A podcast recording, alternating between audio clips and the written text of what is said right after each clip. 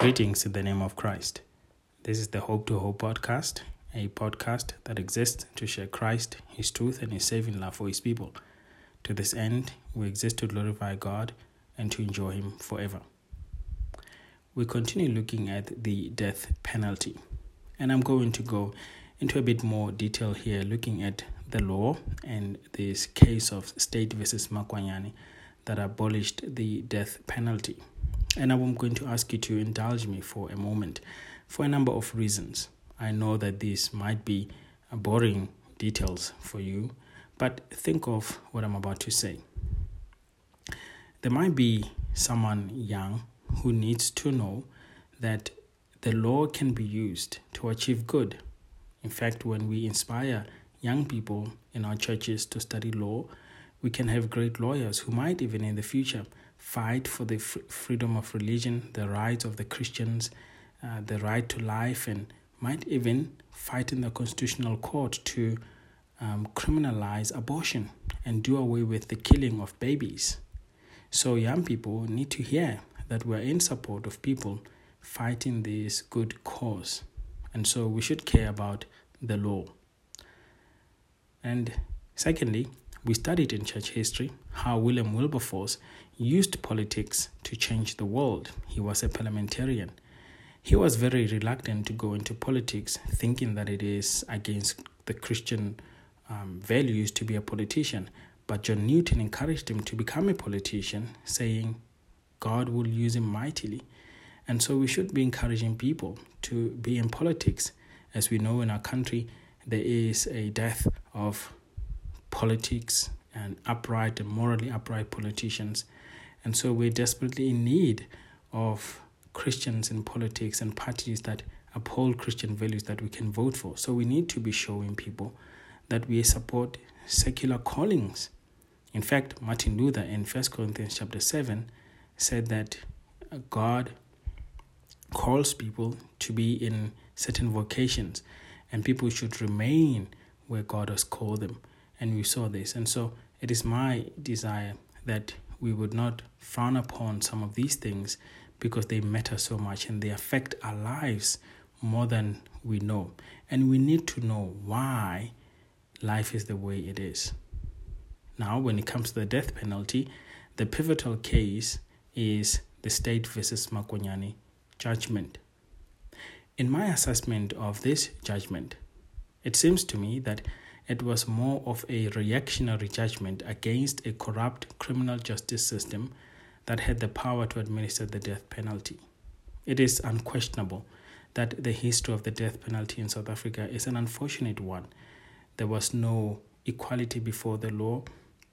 People were sent to the gallows without being afforded fair legal representation. This does not mean that there were no persons rightly sentenced to death under the corrupt criminal justice system of apartheid. The State versus Makwanyane case, in fact, is a demonstration of this fact. It was a pivotal moment in the history of our country. This case was a clear um, craft of a new legal system that would see the end of the uh, to the uh, barbaric apartheid laws. But it is no doubt that we needed to start a new legal era and implement our draft constitution. But this case was used to test the effectiveness of the new constitution. It was deemed appropriate then uh, to test the draft constitution using the case of uh, Themba Makwanyane and Mavusa Mchunu. It seems immature to me that a young democratic legal system would be tested using such a big case. It did very little to deal with the appropriate punishment for taking another person's life. And this shows that it was never ready at the time to handle such a big, big case. Judge Dennis Davis and Michelle Leroux rightly point out in that in this judgment, these men appear to be irrelevant to the decision, appearing only fleetingly in Justice Chaskalson's main judgment. Their stories and role in the case are dealt with in a meaningful way only by the judgment penned by Justice Kate O'Regan Neither Makwanyane nor Mchunu are sympathetic figures. They were callous murderers convicted of a quadruple homicide from a botched car heist, ambush, and robbery, in which Focus Bank employees Cornelius Havenga, who was 22 at the time, and Petrus Pretorius, who was 63 at the time, and police officers Matisse Thompson, who was 23 at the time, and Robert Goddard, who was 22, were all shot dead. In this judgment, the right to life was deemed absolutely unqualified. This means, as I said earlier, the imposition of the death penalty was outlawed by this judgment. But more carefully, that, that this was an interpretation of the judges on the right to life clause in the Bill of Right uh, of the Constitution. They interpreted the Bill of Rights and the right to life in such a way that it would mean that it could not be, the right to life should not be limited. In my view, this is inconsistent with sections 36, 37 of the Constitution because we have the limitation clauses there. During a state of emergency, the right to life is limited, it is not unqualified. And so it is not unqualified in law and in reality. More in reality when you deal with the law of nature. The mere fact that a person can commit suicide proves that the right to life can be limited. In fact, that person would not be charged with a criminal offense because suicide is not murder or a criminal offense.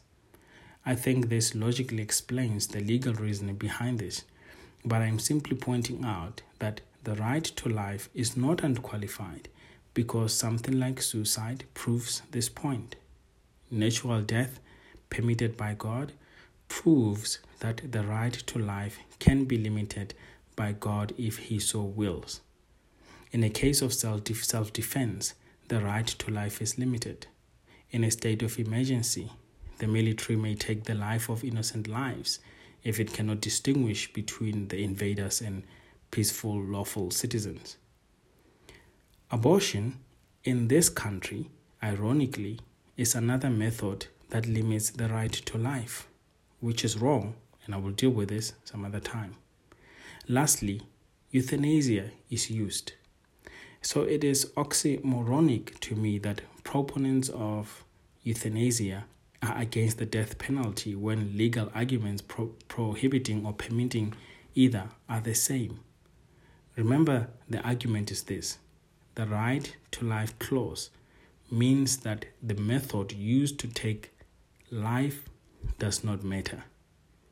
But my argument is that the method matters because other methods are lawful.